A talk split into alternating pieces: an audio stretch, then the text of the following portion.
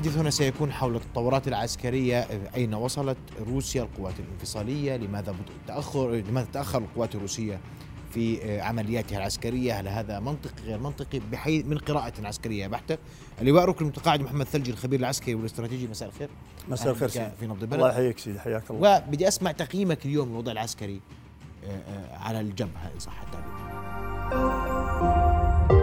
رؤيا بودكاست. حقيقة العمليات العسكرية في اليوم والأمس وفي الثلاث أيام يعني الماضية اتسمت ببعض السمات المعينة. هاي هذه السمات حقيقة يعني لا زالت لغاية الآن وهي هنالك بطء في في العمليات العسكرية الروسية وخاصة يعني حصارها للمدن وبطء في تقدمها أيضا باتجاه تحقيق أهدافها. نعم. لا زالت الكارثة الإنسانية تتصاعد لا زالت مشكلة اللاجئين تتصاعد. الممرات الأمنية أيضا يعني أخذت سجالا وجدلا يعني سياسيا ودبلوماسيا وأيضا عسكريا. ظهرت محاولات للسيطرة على المحطات النووية أيضا في في في أوكرانيا وهذه أيضا خلال الثلاث أيام الماضية. الممرات الإنسانية فشلت في في عملها.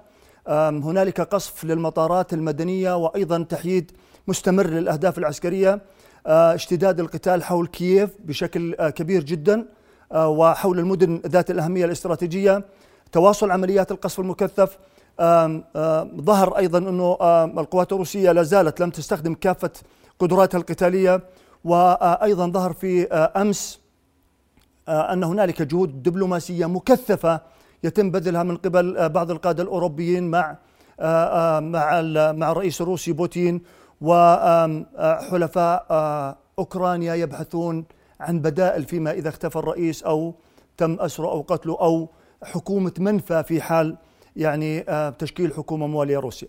هذا أهم ما ميز الأحداث خلال الأسبوع الماضي أو الثلاث أيام الماضية بشكل محدد. نعم. الميدان العسكري شو يقول اليوم؟ الميدان العسكري اليوم يعني إذا إذا كان هنالك مجال واوضح على الخارطة بشكل تفضل بشكل سريع. تفضل. الآن كييف كييف كما هي ظاهرة على الخارطة القوات الروسية تهاجم كييف من من ثلاثة محاور رئيسية. المحور الرئيسي وهو القادم من هذا الاتجاه باتجاه كييف وهناك أرتال عسكرية ومحاصره لكييف من هذه الناحية.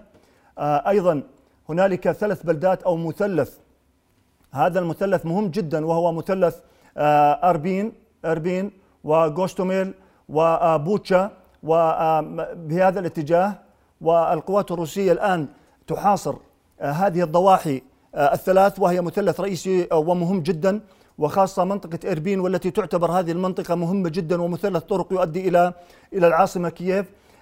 الآن القوات الروسية تحاول فرض حصار حول كييف بشكل متكامل. بشكل متكامل. هذا الحصار إذا ما نجحت فيه القوات الروسية الآن وسيطرت على الضواحي تكون قد حققت الشرط الأول من دخول ال ال ال إلى المناطق المبنية وهي عزل المنطقة المبنية وهذا العزل يجب أن تسيطر من خلاله. القوات الروسية على كافة الضواحي حتى تستطيع الانتقال إلى الخطوة القادمة وهي تأمين موطئ قدم من خلال تحرك قواتها وتحرك تحرك الارتال أو تحرك القوات الروسيه باتجاه مدينه كييف وباتجاه قلب العاصمه. ولكن ما زالت القوات الروسيه تتردد في الدخول لاسباب عديده جدا. سناتي على ذكرها لاحقا. الان هذا هذا من من ناحيه جبهه كييف. لا زالت أيضا القوات التي قدمت إلى خاركيف تحاصر خاركيف وقد دخلت إلى خاركيف واحتلتها. ولكن القوات الروسيه لم تلبث ان خرجت من كييف بعد من خاركيف بعد يومين. نتيجة اشتداد المقاومة وأيضا القوات التي جاءت من الأراضي الروسية اتجهت باتجاه سومي والآن القتال دائر في سومي وسومي محاصرة. وهذه ال ال يعني للأسف يوجد العديد من الجاليات الأردن الجالية الأردنية من الطلاب الموجودين في خاركيف وفي سومي وأيضا في كييف. ونتمنى ان شاء الله نتمنى إن شاء الله أن يستطيعوا الطلاب الأردنيين والإخوان الأردنيين الموجودين في هذه البلدات من مغادرتها ومن استخدام الممرات الآمنة في حال أنه تم تطبيقها والخروج إلى الحدود الغربية وبالتالي الخروج من أوكرانيا والعودة سالمين إلى إلى إلى الوطن إلى الوطن العزيز إن شاء الله بإذن الله تعالى. إقليم الدونباس سيدي هذا إقليم الدونباس ولا زالت المعارك دائرة في فيما بين الانفصاليين التي تدعمهم القوات الروسية والأوكرانيين. حقيقة ما يسيطر عليه ما يسيطر عليه ال ال ال ال الانفصاليين هو ثلث هذا الإقليم. والثلثين تسيطر عليها القوات الأوكرانية ولا زالت القوات الأوكرانية تقاوم وتحارب وتدافع بشدة.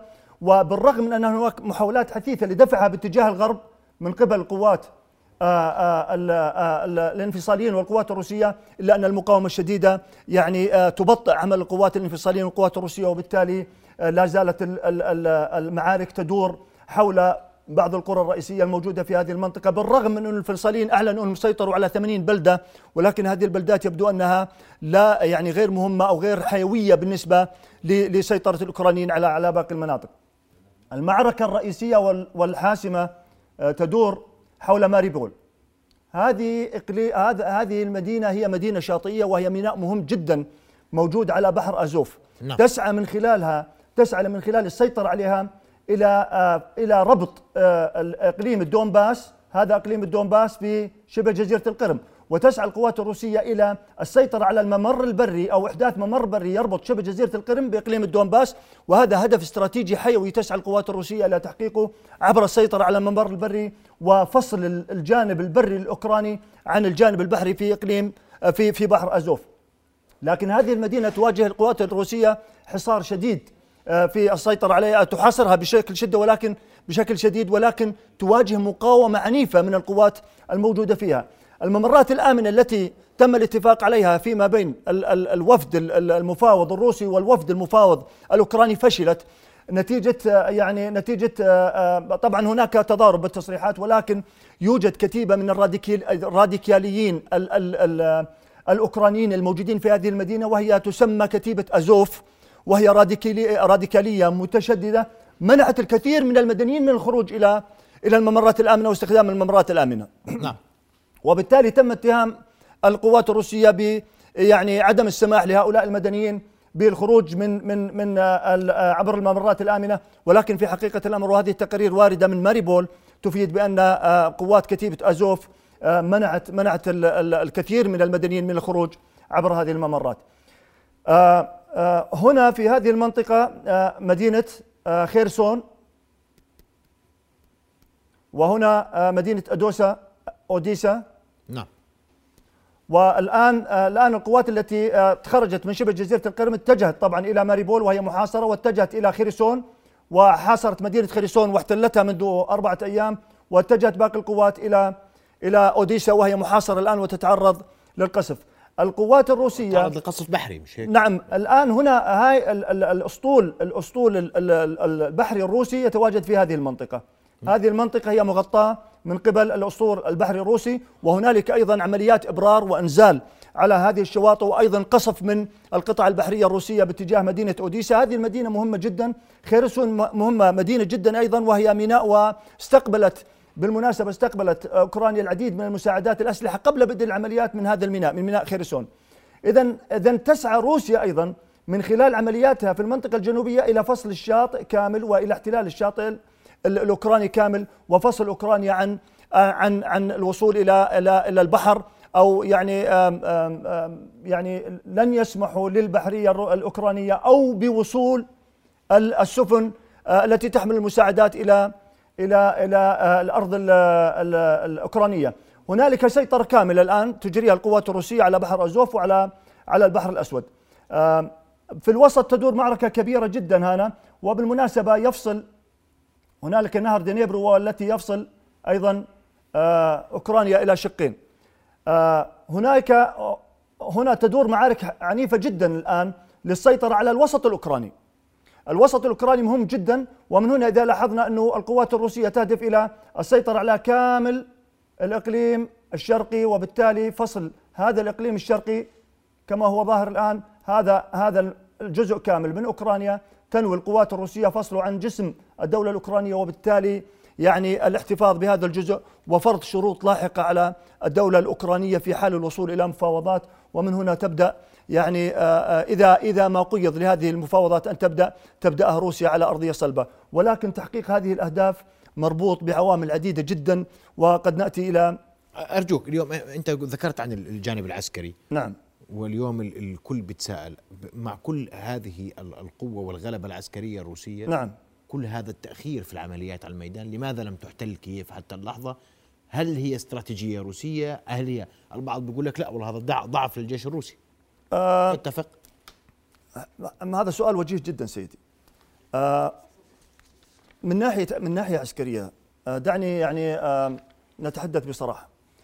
آه اولا هنالك اخطاء نحن يعني من وجهة النظر العسكرية ما ما كنا نتوقعه ومن خلال تصريحات القادة العسكريين والقادة السياسيين أعلنوا بأكثر من مناسبة بأن العملية هذه ستكون عملية جراحية وستكون عملية سريعة تحقق أهدافها بسرعة وبالتالي آه، لن تنجر روسيا إلى حرب طويلة الأمد وإلى حرب قد تكون نتائجها وخيمة جدا.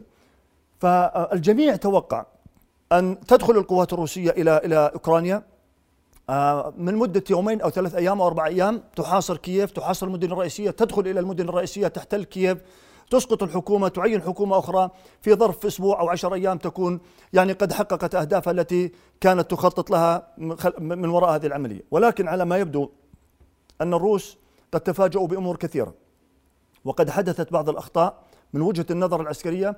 هنالك أخطاء روسية في قراءة مسرح العمليات وفي انفتاح القوات الروسية آه، عفوا في انفتاح القوات الأوكرانية وأماكن تمركزها. تفاجأ الروس في العديد من المناطق بوجود دفاعات أوكرانية لم يكن يحسب لها؟ حساب. آه، على سبيل المثال يعني الحرب الروس الآن يتبعوا النظام التقليدي والكلاسيكي في خوض الحرب. الأوكرانيين يعني لم يدافعوا عن حدودهم. لم يد... لم تتمركز القوات الأوكرانية في الدفاع عن الحدود الأوكرانية ولم تجد القوات الروسية أي ممانعة أو آه، مواجهة على الحدود الأوكرانية وبالتالي دخلت دخلت القوات الروسية إلى كييف مباشرة.